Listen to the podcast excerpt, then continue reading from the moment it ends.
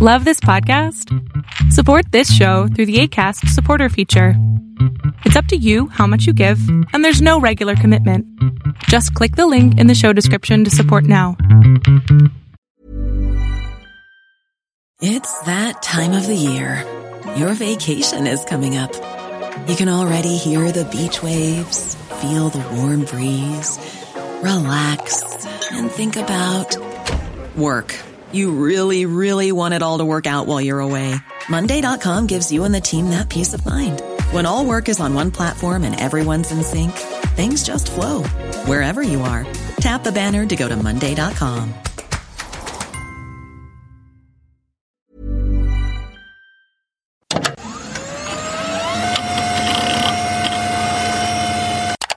Yeah. So today we are talking about Ukraine and uh, with two people who actually think that Ukraine could win, which right now is uh, it's sounding more and more like a minority view.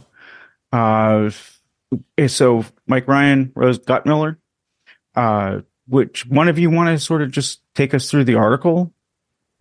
As we're taking stock of where things stand with the war in Ukraine, uh, the maps that have gone up on uh, news shows all over the United States have sh- shown that really the line hasn't moved, that the much vaunted counteroffensive that the Ukrainians undertook last summer has failed to achieve much in the way of territorial gains. And so there's no question that the, the war is, is stalemated.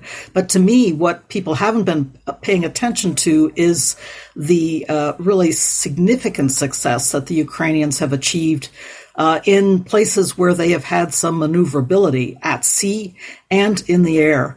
And they have essentially been able to deny the Russians uh, the use of Sevastopol, the military naval base on the peninsula of Crimea. That that was the reason they invaded in 2014, right? They wanted Crimea to be theirs, and so that they could use the naval base without any uh, any regard for Ukraine, or certainly having to pay Ukraine any rent for it. So now they are actually denied uh, use of of uh, bases all across Crimea. By the way, the Ukrainians have been very clever using both their power at sea, but also their air power and indigenous missile capability and also missile capability that they're acquiring from NATO allies. So there's been this significant success in uh, control of airspace and control at sea, but people aren't taking account of that. So Mike and I started talking about it and thinking, hmm, if there's a chance to renew mobility, uh, in uh, the ground setting as well, uh, can we translate that success uh, strategically and operationally uh, denying the Russians impunity in the air and at sea, can we help them, the Ukrainians, then, to uh, get moving again on land? And Mike, uh, I thought, really uh, had some good ideas that cast back to how NATO was thinking about this back during the Warsaw Pact era. So, Mike, over to you. Yeah, and Mike, if you don't mind just telling a little bit, you know, who you are also so the audience knows. Uh, Rose, I apologize. I should have asked you for the same. Yeah, thank you. No, I started my Air Force career as an A 10 pilot in the central region in Europe uh, at the height of the Cold War in the early 1980s. And of course, we were confronted then, as Rose mentioned, with the potential onslaught of a Soviet backed Warsaw Pact and thousands of thousands of tanks coming against us in echelon. And the A 10 and a few other forward elements of the Army were really the covering force to try to blunt the assault. And then contribute to the ability of the army to maneuver on the battlefield, where we could use superior weaponry and superior firepower uh, to outmaneuver and therefore defeat these massive echelons of Soviet troops that were coming at us that were all covered by layered air defenses. So when Rose and I were talking, uh, her analysis, which I think is exactly right about the Ukrainians' ability to succeed in the, at sea and in the air, brought me back to those days where we had the same challenge. And so from that experience, I also went to work with the Army on the ground on this uh, concept that we call the Joint Air Attack Team. I spent most of my career in Europe and then uh, was working at headquarters U.S. European Command as a senior leader, but also at the U.S. mission to NATO and at NATO headquarters as a senior leader, which is where I got to meet Rose. So with that background, we had this discussion, as Rose mentioned, and I thought about what drove us to develop this Joint Air Attack Team concept. And it was really necessity because we had great weapons, but we didn't have enough of them. And we had an enemy that was fairly predictable in what they were going to do and fairly doctrinal. It's the same challenge that the Ukrainians have. They have very good weaponry, perhaps not enough. They have a very innovative spirit, and they're using the weapons that we're giving them and the weapons they're developing in really ways we hadn't thought about, which is what the Joint Air Attack Team did. We used attack helicopters and uh, close air support aircraft like the A 10, but others, and artillery in ways that we really hadn't thought about. And it came down to the Army and the Air Force talking together about how we could stay out of each other's way first. And then we really, because, you know, in a battlefield, there's a lot of stuff flying through the air and you first have to stay out of each other's way. And then we realized once we learned about each other's tactics that we could combine those tactics and do great things. And so the genesis of our conversation led to the idea that the United States and our European allies through NATO can, can, can continue to help the Ukrainians deal with battlefield complexity, first staying out of each other's way, and then building some combined effects, some synergistic effects using the weapons they have in ways that perhaps those weapons weren't intended to be used. And so that's where we started to think about uh, the Ukrainian mindset, demonstrated Ukrainian success. And I took a look at the list of security assistance, so all the weapons that the United States and the Europeans have been giving to the Ukrainians. And it's classic force on force, what we refer to as heavy metal, tanks and artillery is just slugging it out in the trenches. And it's no wonder we've gotten to where we are, uh, because that's the kind of thing that we've been giving the Ukrainians. So, with some adjustments to our security cooperation perspective and to our interactions with the Ukrainians, building on their demonstrated success at sea and in the air, and with a view towards the fact that the Ukrainians have limited numbers and the Russians are continuing, continuing to increase their number. How can the Ukrainians exploit this Russian proclivity to just throw soldiers forward and take casualties? And how can the Ukrainians then get local superiority where they can overwhelm the static defenses because they've done a great job of treating the logistics chains and the chains of command and the supply depots behind the lines. It's at the line where the Ukrainians need to find an advantage. And so that was what we were thinking. So you mentioned specifically um, that uh, we're talking about things like drones and, I mean, truly, you know, the modern high tech warfare rather than tanks and what did the Ukrainians? I mean, how did they render sea power and take it off the table? I think I don't really understand. Uh, you say you know really that's been a big success, um, but I don't know what the Russians aren't doing that they would like to be doing. So if you could sort of explain how it's what's happening and how it happened, that'd be really great way to talk about it is to talk about what happened after the grain deal shut down last summer. Remember that uh, at that point the Russians were being very uncooperative. They stopped uh, carrying out the uh, the regularized inspections. They they were slow rolling everything, and in the end of the day, they just pulled the plug on the UN sponsored grain deal. Mm-hmm. And and they said at the same time, and any commercial ship that comes into the Black Sea, we will consider a potential target, potentially carrying weapons to the Ukrainians. So the Ukrainians at that point said, uh-uh, no, we are going to figure out another way. We are going to figure out a way to ensure that we can continue to get our grain and other foodstuffs out of our ports, even while the ports are being pounded by, by Russian missiles. We are going to figure out a way to continue commercial uh, shipments uh, and also uh, also uh, getting um, interesting that they're they're obviously the Ukrainians are big in in uh, metal production too, metallurgy, and getting metal products out in addition to foodstuffs. So it's a it's been a way for them to keep their economy ticking over. But they went about it by establishing an air defense zone, essentially along the coast from Odessa uh, to where the NATO territory picks up at Romania.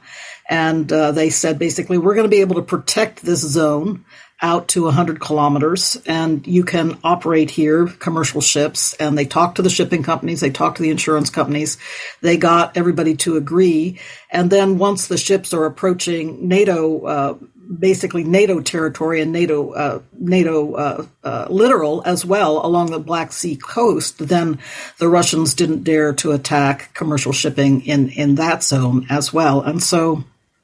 It has been with some fits and starts. Clearly, the Russians continue to pound the, the ports. Uh, and there have been worries about them placing mines in this area. But the Ukrainians have exercised, I, I would say, significant sea control to ensure their commercial shipping. Uh, over the holidays, I was reading that over 400 ships, approaching 500 ships now, have passed out of the Black Sea from Ukrainian ports. So essentially, they thumbed their noses at the Russians and said, "We don't need your grain deal anymore. We're going to do this by exercising control of the sea uh, for the commercial shipping lines." And the insurance companies have bought it. So I think that's a good example of how the Ukrainians have gone about uh, have gone about establishing sea control, and they've been doing the same thing with airspace. I want to stress that you know the drones are not such high tech drones. The the Ukrainians are great missileers. Uh, they were the ones who built the gigantic Soviet era ICBMs like the SS-18, what NATO calls the Satan ICBM, huge thing that can carry has carried ten or more warheads. Uh, so the the uh, Ukrainians know all about missiles, but they've taken that down to a very fine grain in turning out a lot of drones, thousands of drones, uh, sometimes in, in very low tech kinds of workshops. right. I want to stress because when we say drone, I think a lot of people have in their the image in their mind of like the Bayraktar or a Reaper, uh, but Ukraine is making incredible use of a lot of this off the shelf stuff. They're dro- and they're dropping it's just a quadcopter dropping munitions on top of a tank, right? Which has been just uh, a game changer for them on the ground, right? They've been using everything they can get their hands on. They've been uh, building stuff themselves. So yeah, there's no question about it that it, it goes from the very low tech up to the very high tech capabilities that some of the NATO countries have been supplying. All right. So it's this concept which they applied uh, to Sevastopol, which has been a key aspect of their ability to ship grain, as Rose was speaking about.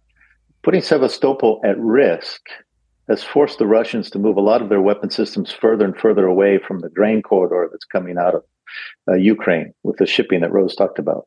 So all of this goes hand in hand, and it shows the level of complexity of the Ukrainian strategists and how they're very carefully moving forward on many, many, many fronts at the same time. And so if we apply that to the ground warfare, again, thinking about drones, because the idea is to achieve an asymmetric overmatch in a specific place in order to a surprise the Russians, b to provide enough mass that the localized Russian forces that are facing this Ukrainian onslaught can't, can't deal with it, while at the same time using their deeper fires to interrupt the ability of the Russians to reinforce and to interrupt their command and control so they don't understand what's going on. And so that's what they've been doing at sea to some degree in the air. Now we're applying that to the land. What did you call it? Asymmetric over? Asymmetric overmatch. I love that. I, I, you know, that's, I apologize for my ignorance, but that's a new phrase to me. And I, I, I think I'm going to use it now in a variety of places where it's completely inappropriate. Uh, it could get added to meeting bingo Son. if you're successful. so people really did think I, I didn't know what had happened. I knew that the grain deal was off. I didn't know how, so much grain was actually getting out. It's amazing. Uh, They've done an incredible job, and uh, you know, partially it's it's what Mike was talking about that they've uh, had to move their naval ships back to Novorossiysk on the Russian mainland rather than having them forward on the Crimean Crimean Peninsula and Sevastopol and in, in other uh, naval bases there. But uh, part of it is just the fact that uh, I think also, and let's remember, to be honest, that the Russians too need to ship grain and they need to get their grain out of the Black Sea also. So there is a little bit of a mutual interest here as well. They can't have, they can't be shooting at each other's commercial vessels in the end of the day if either wants to succeed at shipping grain. Yeah, I should note that we're having this conversation on the 12th. Last night, uh, a coalition of Western forces began an attack on the Houthis in the Red Sea. Uh, it's it, it does strike me as um, the Russian calculate like you don't attack international shipping, right? Because everyone's calculations change, uh, and and Ukraine's partners may have a very different view of Russia uh, and what they're willing to do militarily if suddenly grain shipments are getting to the rest of the world, right? Yes, and I think it's very interesting that parallel as well to consider right now with what the, the Houthis are up to and, and the amount of really uh, cooperation among uh, NATO and Western powers that has had to be put in place to ensure that uh, that shipping does continue through the the Red Sea and the the um, Suez Canal. It's interesting looking back. Remember the uh, Somali pirates back ten years ago? Mm-hmm. Uh, they were not using such high tech stuff. They were basically boarding and, and taking hostages, but you know, really interrupting shipping along the Somali coast uh, and the Horn of Africa at that at that point. But that was a very effective international coalition that shut them down. Now we've got a higher tech problem because these guys are using missiles. So, what happened with the spring that became the summer that didn't become the winter offensive? Um, I mean, did it? And I guess what I'm more interested in is the political aspect. How much was Ukraine counting on success? How much was actually Joe Biden counting on success in order to keep people, the aid flowing and and uh, people's morale up outside of Ukraine as well as inside? Well, I'll be interested to hear Mike's comment on this. My uh, view is that the biggest problem is uh, the the Russians had months in which to build up their defenses, uh, to defend their forward lines, to, to put in minefields in depth, and to ensure that the Ukrainians couldn't punch through uh, quickly, even if they uh, were able to mass a, a, huge amount of force, that, that they would be stymied uh, because they wouldn't have the ability to, to get through those minefields. So I think that one of the, I'm concerned that one of the problems about the major offensive was that we built up this notion of Ukrainian success over some months while the Russians were actually digging in, and uh, that created an impossible situation for the Ukrainians to overcome. But but Mike, what's your what's your comment on this? Well, first of all, I do completely agree with Rose, and we have to think about why the Russians were given that much time.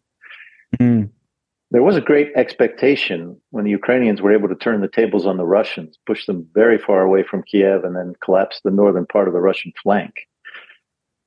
That actually, in my view, coupled with the need to deal with the potential for escalation vis-a-vis the Russians and their nuclear threats, slowed down the supply chains. And then we had a lot of discussion over do we give them M1s? Do we give them tanks? Do we give them F-16s? Do we give them this? Do we give them that? any one of those or any group of those weapon systems, had we started to give them to the Ukrainians as soon as they started to show success, would have arrived in time to interrupt some of the Russian preparations. And the Russians have been in eastern Ukraine for a long time and they have a lot of defensive positions. But they really were given the time because of our tardiness in supplying Ukraine with the things that they needed to really mount an offensive when the opportunity still existed to have an impact. And the, again, the Russian morale, the whole Russian supply system, the Russian political system had not yet reset to the point where they had the resolve to stand up to it. And so there was a moment there where exploitation was possible. And I really think we missed the moment mostly out of self deterrence, but also out of a, hmm. A, real misunderstanding of how long it takes uh, to move significant amounts of military equipment that far to get the Ukrainians spun up on how to use them effectively and to get the munition supply lanes out to the front. Because when you're in combat, you use more munitions than you think you're going to. And so there's always a shortage. And had we been able to envision the demands of a successful Ukrainian offensive and supply them accordingly on the schedule that would have been a mismatch for the Russians' ability to reconstitute, then we would have been in a better position. But I completely agree with Rose. The initial Ukrainian success created such high expectations that the Ukrainians were invincible and that the equipment we'd already given them was sufficient that we forgot to think in terms of Russian military history that they always get their clock cleaned early, but they reconstitute very, very quickly and they come back with a vengeance. And it's that vengeance that we're dealing with now. I want to uh, really uh, foot stomp that point because uh, Putin has very proudly and publicly put his whole economy on a war footing now, with mm-hmm. everything from you know bakeries to bicycle shops now turning out drones themselves uh, in in Russia. They do have uh, that kind of capability to command the economy that, uh, well, not many other countries want to make those moves because they have other concerns about uh, social welfare and so forth. But, but Putin's moved in that direction. The other thing I want to pick up on is the point Mike made about nuclear threats. I have read, and this is in the media, it's, it's public, uh, that there was a moment when uh, the Ukrainians were driving south as well in uh, the fall uh, of uh, of last year. Were driving south and getting very close to crossing the Dnieper River, the Dnipro River, and breaking through Russian lines down uh, toward the south. And apparently, our intelligence agencies at that point judged that Putin actually asked his general staff about using nuclear weapons uh, to try to halt the Ukrainian advance. Uh, apparently, the general staff advised him that nuclear weapons would not have that kind of utility in this case. Uh, I don't know the full details, but I do think that there was a, uh, a significant nuclear threat at that point that did raise a lot of concerns in Washington and across the NATO allies as well. And I think that too had an effect. You talked about self deterrence, Mike, but I do think it was a real concern about how do we prevent this thing from going nuclear because that's not going to be good for anybody. And so um, there was, I think, uh, a braking effort, a bit of a braking effort that also might have affected the flow of uh, of assistance to Ukraine at that point. But you're quite right, Mike, also that it just takes time, and it took time to get the Ukrainians trained up on the Western equipment, on the NATO supplied equipment, uh, and so um, that's that too was a very important factor. Yeah, Jason, I also think it's important. Self deterrence is not necessarily a negative. I mean, it's what responsible people do. They have to reflect on the worst case scenarios and the potential consequences, particularly dealing with someone as unpredictable in a predictable way as President Putin. And uh, they are more privy to information that we don't have. And so one has to give them the benefit of the doubt on this. And then you couple that with the, situation that Rose rightly pointed out, where there was a real understanding that has been made public that this was a situation that's tailor made for tactical nuclear weapons. And then you think about what is the end game in Russia if Putin loses? And how does that affect everything? And since his prospects, should he lose, aren't really tremendous from his personal point of view, you really have to understand that he, at some point he goes all in. And with the economy as a as a command economy now being on a complete war footing, we might say that he's all in, which raises the stakes. Does that mean you think that he may use nuclear weapons? They seem to have broken uh, or dialed back from their nuclear saber rattling that was going on during the first year of the war and into uh, into last fall. They seem to really have dialed back on that uh, with the um, notion that uh, well, they seem to be doing all right. Uh, and Putin expected the West to flag at some point and our attention to turn elsewhere. And so he's excellent at playing the waiting game. And so for him, he's on, you know, he's generally uh, in a positive place at the moment. Uh, things are on a roll from his perspective. And so he's able to dial back the nuclear threats. Hmm. Well, and where else is there for them to go at this point other than launching one, right? You know, these the this cable TV over there is full of uh, uh, of veiled, not veiled, overt, overt nuclear threats they pulled out of all of the treaties. Um, they are talking about possibly doing, you know, testing again if America does testing again. Uh, it's it's constant over there. I, I don't know much more that he could do that wouldn't be just deploying one, but I don't know that that would. I again, I think that would like the shipping things. It would change the calculations of everybody, right? It would, and I don't know if uh, how threatened he feels at the moment. Feels like he's succeeding without having to to move forward uh, mm. with uh, these nuclear uh, saber rattling events. Uh, I grant you that uh, over on the the media side that that some of that continues, but I, I just see it as being dialed way back from where it was a year ago, certainly. And so I think that that, that in, in general is a good thing, but it's a sign that, that Putin feels uh, that he's, I think, in a commanding position at the moment, and he just has to, to wait us out. All right, Angry Planet listeners, we're going to pause there for a break. We'll be right back after this.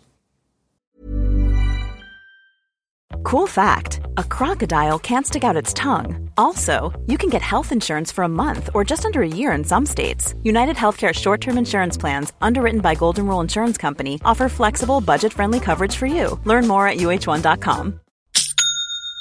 That's the sound of another sale on Shopify in store. Shopify POS is everything you need to sell in person. From payments to inventory, Shopify unites your sales into one commerce platform Sign up for a $1 per month trial period at shopify.com slash retail23. Shopify.com slash retail23. All right, Angry Planet listeners, welcome back. I, I have to admit, I don't know what success and failure look like anymore. Um, I, I don't know. Are we still on the Ukrainian side talking about expelling the Russians from all Ukrainian territory? And if Putin loses, does it mean that he loses that territory? And anyway, I'm, I, you know what I mean? I'm just not sure what we used to, it used to feel so clear. and now I'm not even sure what it is that we're all trying to accomplish success for the Ukrainians first, uh, first and foremost. You're right to say, okay, what does that success look like? My own personal view is, of this is, as many in Washington say, the Ukrainians will let us know when they're when they're feeling at a good enough position that they're in a strong uh, they're in a strong place to negotiate. And I think that that's uh, first and foremost the the most important consideration. It doesn't mean that every Russian soldier, as Zelensky is fond of saying, every Russian soldier has to be expelled from every centimeter of Ukrainian territory. I think it is going to be very, very important, no matter what, for Ukraine not to give up on the principle of its t- territorial integrity and sovereignty and the United States and NATO allies and, and partners must do everything they can to continue to support that principle uh, on the side of the, of the Ukrainians. We forget that throughout the Cold War and the 70 years of, of the Soviet Union, uh, after they seized the Baltic states, uh, the United States never acknowledged or recognized that the Baltic states were part of the USSR. And that was a sore point, a very sore point with the USSR. But I think it's that kind of position that we have to uh, sustain. And maybe it's going to be for the long haul. I certainly hope not, but we have to sustain that position. Excuse me, Jason, let me just jump in right there. Uh, of course, I agree with Rose. But from a military planning point of view, the lack of a clearly stated strategic objective for NATO allies and the United States military that allows us then to backwards plan to determine what sorts of equipment, what sorts of training and assistance we need to continue to give to the Ukrainian armed forces puts us in a gray area where we tend to just give them whatever we have available as opposed to designing a winning strategy based on a clear objective. So if we think from a U.S. point of view and our needs to deal with the Russians and the Chinese moving forward, where's the intersection between a negotiated settlement that the Ukrainians are willing to live with that does all the things that Rose talked about and our ability to help them get there based on a clear mm-hmm. statement of our own objectives in the conflict? Because again, a clear statement of our own objectives then tells our military forces and our allies how to help the Ukrainians achieve that negotiated state. So that's, I think, where the conversation needs to go so that what the Ukrainians define as victory, we believe is achievable. One of the reasons for our article. And that we then align our assistance to help them get there. Because without defining it, as you said, you don't understand what that is. So that does actually relate back to the nuclear issue because as we've seen this week, the Russians and the Belarusians have now uh, stated that they have a nuclear capability resident in Belarus or soon to have one. And we've never really made a serious effort to negotiate away the Russian tactical nuclear arsenal because to defend a country as large as they are, they need that arsenal. Uh, otherwise, they're going to have a huge military uh, because of the way they perceive their own strategic vulnerabilities. But those are area denial weapons. Russian troops aren't really able to operate in an environment at which a tactical nuclear weapon has been used. And therefore, they're more defensive than offensive. And if Putin's goal is to take over the entire territory of Ukraine and use it as part of greater Russia, then using tactical nuclear weapons in there is not going to help him achieve that aim. And I think the general staff made that very clear to him. Is is that what victory still looks like to him? Do you think the complete and utter surrender of Ukraine? Or is it just about what holding on to Luhansk, Donetsk, all the stuff that he already took? Yeah. Mm-hmm. Um, he still, you know, when asked, will talk about denazification, uh, demilitarization of Ukraine, et cetera, et cetera. Denazification is code word for regime change, for, you know, getting rid of the current uh, Ukrainian government under President Zelensky. Uh, frankly, I think that those uh, initial objectives have already been denied to him when Russia failed to take Kiev in the opening month of the war. I think that those strategic objectives were denied uh, to Putin and to the Russian regime. So, how exactly he thinks about his strategic objectives now, uh, he'll continue to articulate those denazification demilitarization, neutral status for Ukraine, but I'm not sure that the Kremlin or he believes them anymore. I would so actually, add, I did ask the right question. I would just add, um, because he is so agile, demonstrates guile at every turn. There's probably a difference between what he would like to have and what he's willing to accept in the near term. Mm-hmm. Because you don't need to put the economy on a war footing and take the casualties that they're taking to hold the line in Ukraine. And they're not really operating from the standpoint of we need to restore uh, Russian superiority to Ukraine, uh, excuse me, to Crimea and the Black Sea in order to consolidate our gains in eastern Ukraine. We thought for many, many years before offensive operations renewed in Ukraine in 2022 that they would take more of eastern Ukraine, they would take the land bridge to Crimea, and they would try to push to Odessa. And that would be sufficient because that enhances Russia's strategic position and gives it really all the cards in the region. But that's military strategy. It's not necessarily Putin's thinking. So I don't see them yet um, changing their approach to one of consolidating their gains. They still are very offensively oriented. How long they're able to maintain that uh, remains to be seen. Uh, so I think there's a difference between what he aspires to and what he's objectively willing to accept for the time being based on the realities that are confronting him, if he sees the reality at all. It's all about uh, his personal survival, which is something Mike has already mentioned. He can declare victory probably at any point and say we've achieved our goals. And that's it. um, he essentially needs to have enough uh, face saved to um, stay in power and not himself be subjected to a coup or, you know, rapid uh, rapid ejection from his position as as president of the Russian Federation. I don't see any sign of that happening.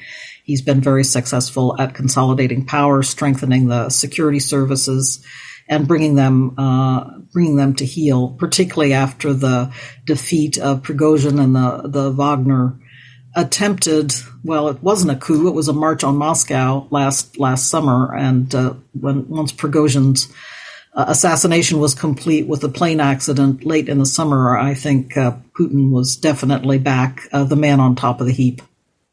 It's so Byzantine. Uh, I mean, you know, the the way he even went about getting rid of Prigozhin was was fascinating. I mean, that he had to give him the handshake first, then blow up his plane.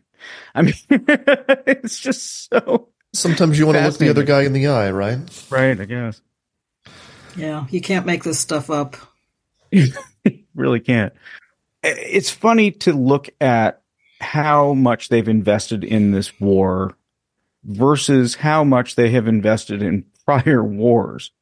You know, we talk about how they've, you know, they're raising 300,000 troops or they're trying to get, you know, another, they're actually opening the prisons, as you know. And, and I, I've actually, the Washington Post had a horrible article, well done, but a horrible article about some of the mass killers who they've actually now allowed into their front lines.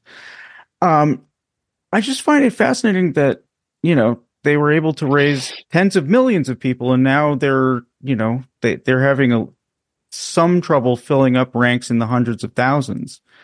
Uh, it just sort of, does that mean there's some level of commitment that, or some danger to Putin that uh, we should be, take into account?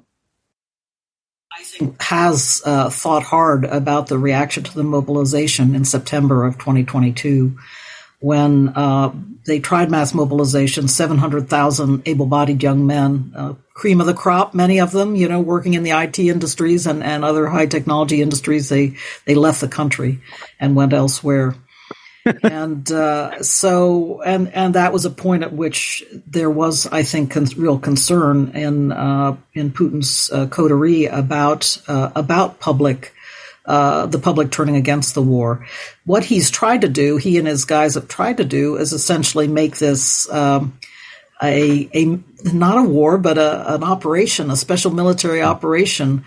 And you, the public of Russia, you don't need to worry about it. It's just off there in the distance. It's not going to affect the way you live. Uh, you can just remain indifferent to it. But if he tried another mobilization, he would. Uh, he, I think, they continue to fear he would uh, again maybe see the public finally begin to rise up and oppose the war. So, hmm. uh, in the okay. end of the day, they've tried all these other ways, and these people are being brought out of prisons. These horrible criminals are being brought out of prison and signing contracts to go and fight. And then when their contracts are up, uh, essentially their prison terms are being forgiven and they're ending up back in the communities, which is what is so horrific. And I know women in Russia who have been abused by these men are, are concerned that they're, they're walking free. So yeah, there there could be problems emerging from from that approach eventually, but mm-hmm. I think it's a lesser evil for for Putin and and the guys in the Kremlin than another attempt at mass mobilization and a, a okay. big uh, a big uh, effort of that kind. Well, Jason, also think the previous uh, excursions Putin has engaged in uh, after his disastrous and then victorious attempts in Chechnya have really been to create frozen conflicts to keep Georgia and others away from embracing the West and becoming members of NATO, as well as his adventurism in Africa, for example, with the Wagner Group and in other parts of the world, coupled with the disinformation campaigns coupled with his uh, on-off again relationship with China and Xi Jinping, which is now much to his detriment, which is something that we can't forget. So it's more of a long-term campaign to negate the advantages of the United States and its Western allies and Asian allies in an advance of more authoritarian friendly attitudes in the global south and elsewhere. So we, are very focused on Ukraine, but we have to look at it from Putin's master gamesmanship perspective on how not only to advance Russia's interests, but how to weaken the United States and its allies, and how to really change the nature of the global system, which is very much what Xi Jinping is after as well. And so this gets back to what is the U.S. strategic objective in Ukraine? And it has to consider the impact, as you mentioned earlier, on all these other aspects of our foreign policy and how we, we want to lead in the world going forward. And that's why having a pathway to victory in Ukraine is really so vitally important. And as we talked about, that'll be a victory that the Ukrainians determine. But without us stating what that looks like, either having the Ukrainians state it or we state it, it's going to be very hard to know how to support them and, and to get them the right types of weapons and the right types of uh, assistance they need to be able to have the breakthroughs that are required to get to the point where they're willing to uh, take a pause the very staying power of the United States of America and its allies uh, is also very important to model at this at this moment because I think once again that that notion that uh, the United States and its allies will not stay the course um, that is being watched. It's being expected now uh, by Putin and the Kremlin, but also being watched very carefully in, in Beijing as they consider their future options, and particularly with regard to Taiwan. So I think there are a lot of ways that it uh, is important for the United States and its NATO allies to, to stay the course uh, in working with the Ukrainians. The world does look more dangerous. I mean, the U.S. seems involved on more fronts than I can actually remember. Um, I mean, you know, I, I've only been around for half a century. Some of that was the Cold War. I'm not saying that things are worse than ever before, in my opinion. I'm saying, though, that boy, are we engaged on a lot of fronts. is this in any way sustainable? Is there any will in among the American people to keep this up and see Ukraine through? Well, I'll take I'll take a the stab silence and give speaks Rose. volumes. Sorry, Matt, go ahead. I said the silence speaks volumes.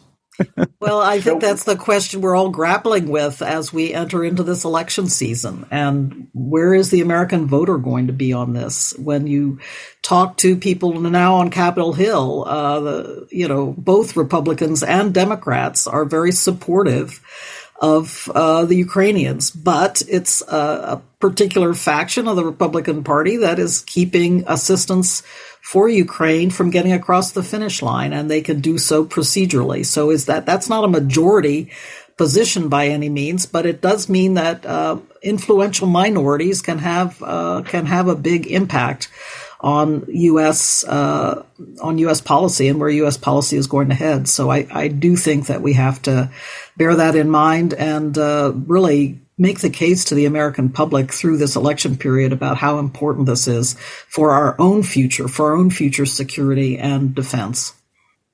Well, I absolutely agree. I think part of the silence was we were deferring to one another. but I'll take, taking a moment to think.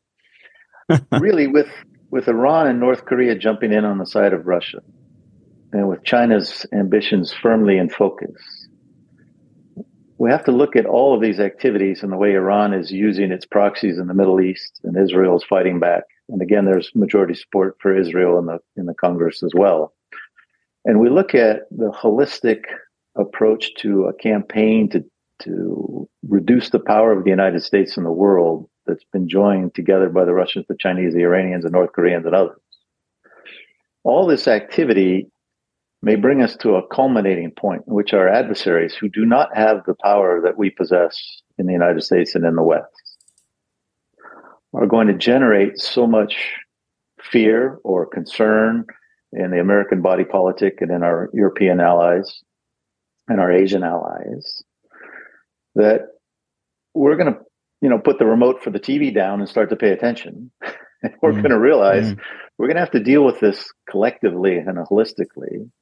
And we're going to have to go further than we'd like to go. But we see the necessity of going against the Iranians, against the North Koreans, of putting our foot down in the South China Sea as the Filipinos and the the Indonesians are doing yesterday with the president of Indonesia in the Philippines, talking about South China Sea at this culminating point where our adversaries are seeing an opportunity based on the Ukraine conflict and are therefore jumping in on the bandwagon for their own respective interests to try to build a momentum that they think can overwhelm Western political will, it has to come to a head at some point. And when it comes to a head, we on our side, not to make it a binary, but it can ultimately become binary, we on our side have the power and the capability uh, because we run the global economy. All those ships that the Houthis are firing at, yeah, they're imports for us, but they're exports for other people who care too. And so if those exports don't get through to the importers, then the people that are exporting it don't make the money.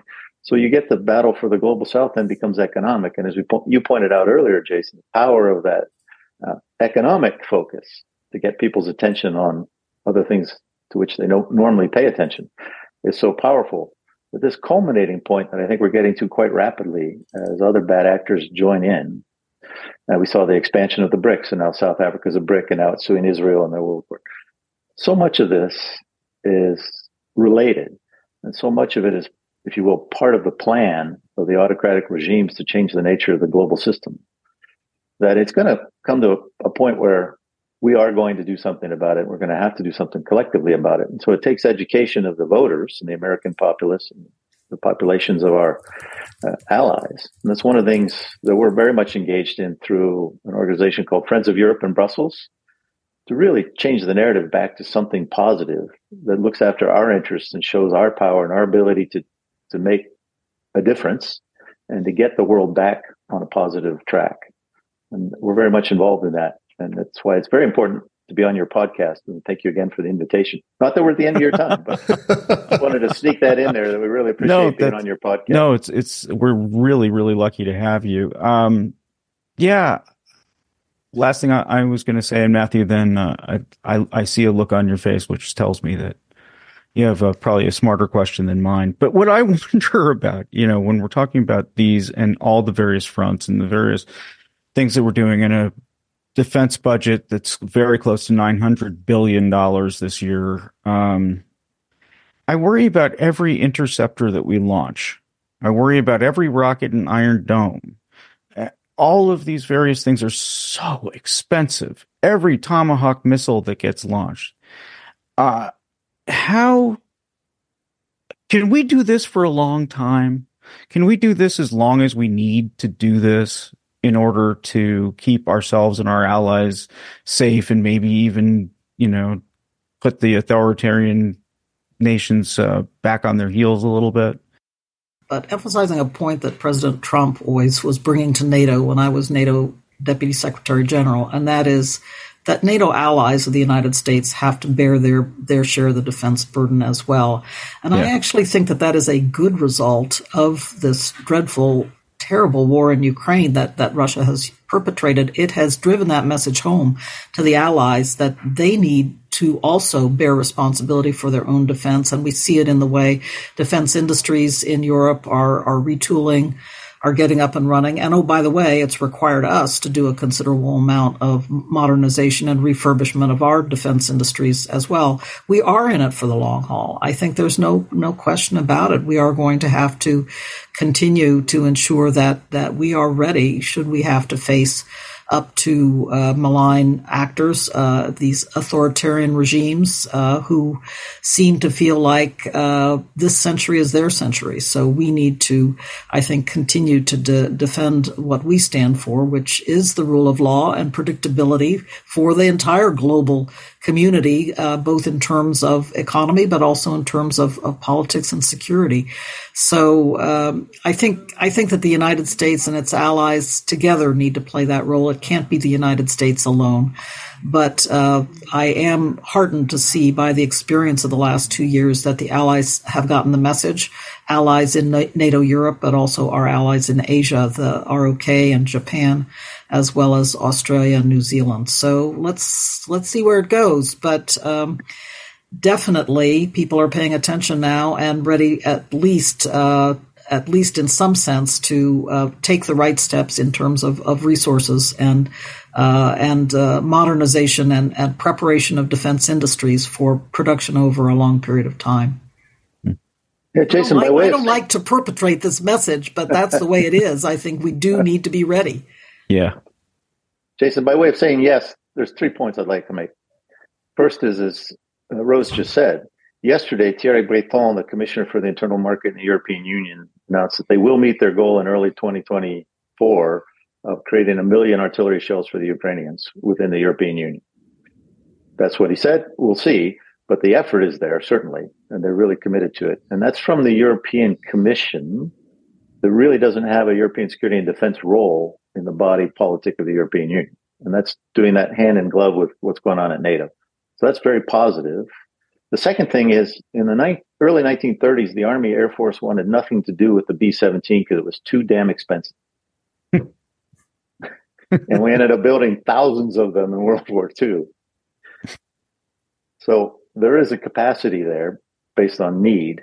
And so the third point I want to make is one of the advantages of having this focus on how well the Ukrainians are doing and how innovative they are, especially in air and sea, and how we can apply that to the land, is we always in the United States have a lot of weapons in development.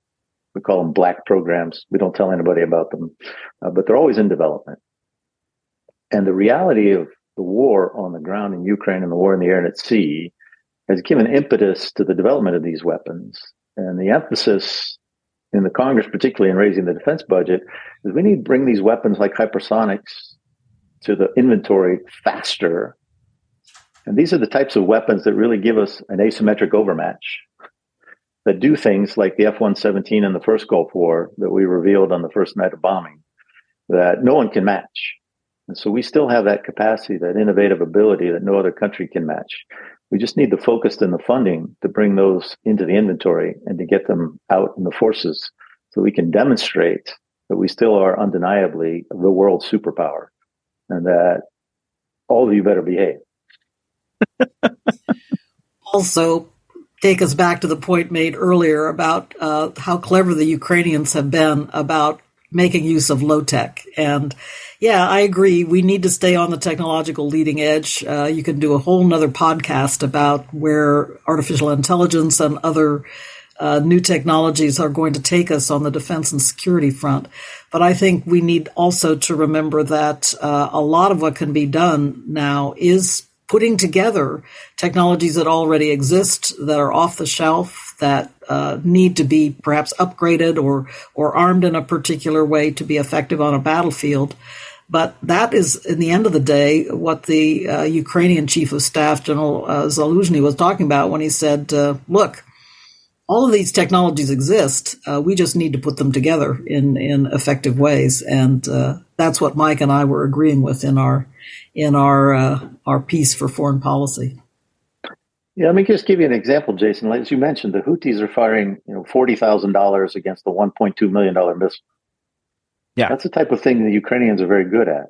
And one of the things General Zaluzhny, the chief of the Ukrainian armed forces, in his piece that came out in the fall, mentioned when you're talking about clearing these massive minefields that the Russians have developed, there's an interesting weapon that drives people crazy in the blogosphere, but it's called a thermobaric bomb.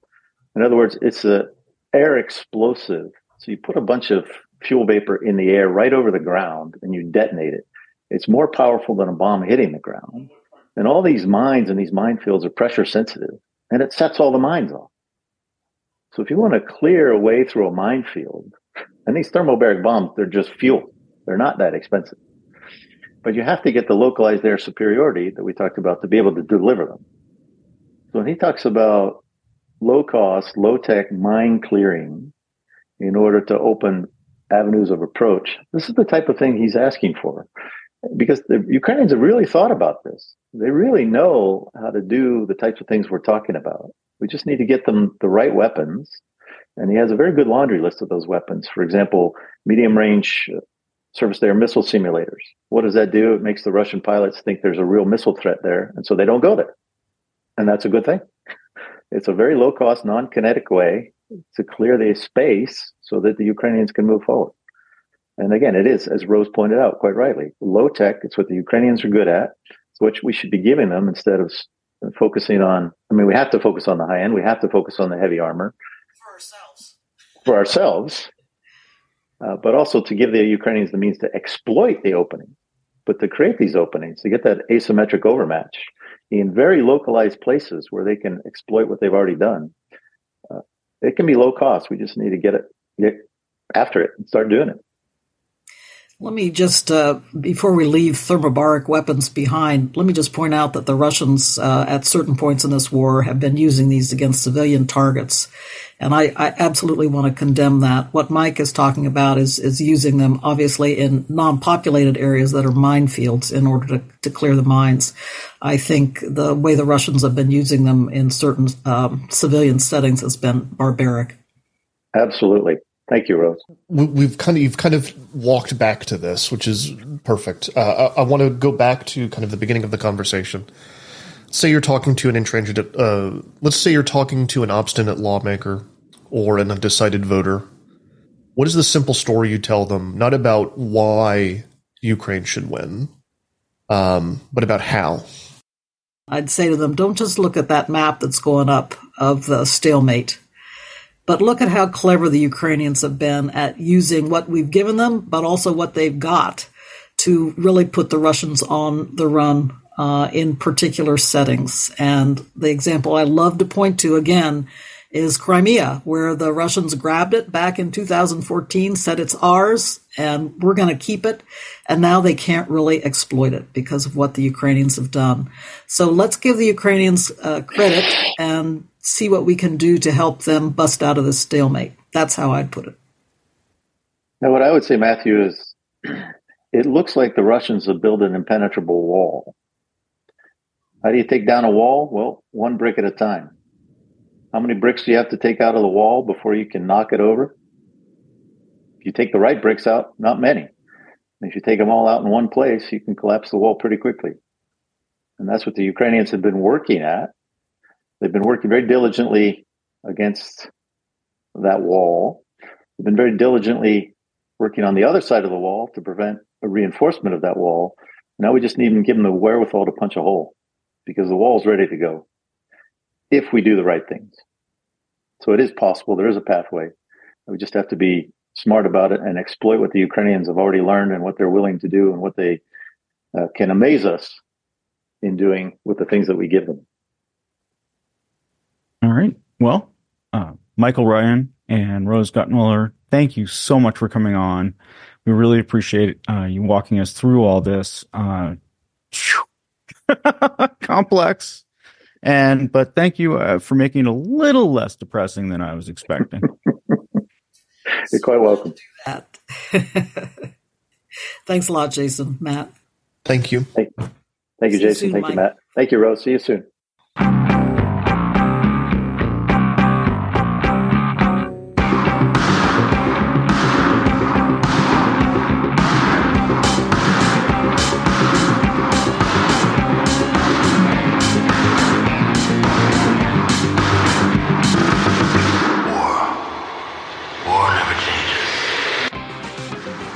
Thanks for listening to another episode of Angry Planet. The show is produced with love by Matthew Gault and Jason Fields, with the assistance of Kevin Nadell. This is the place where we ask you for money.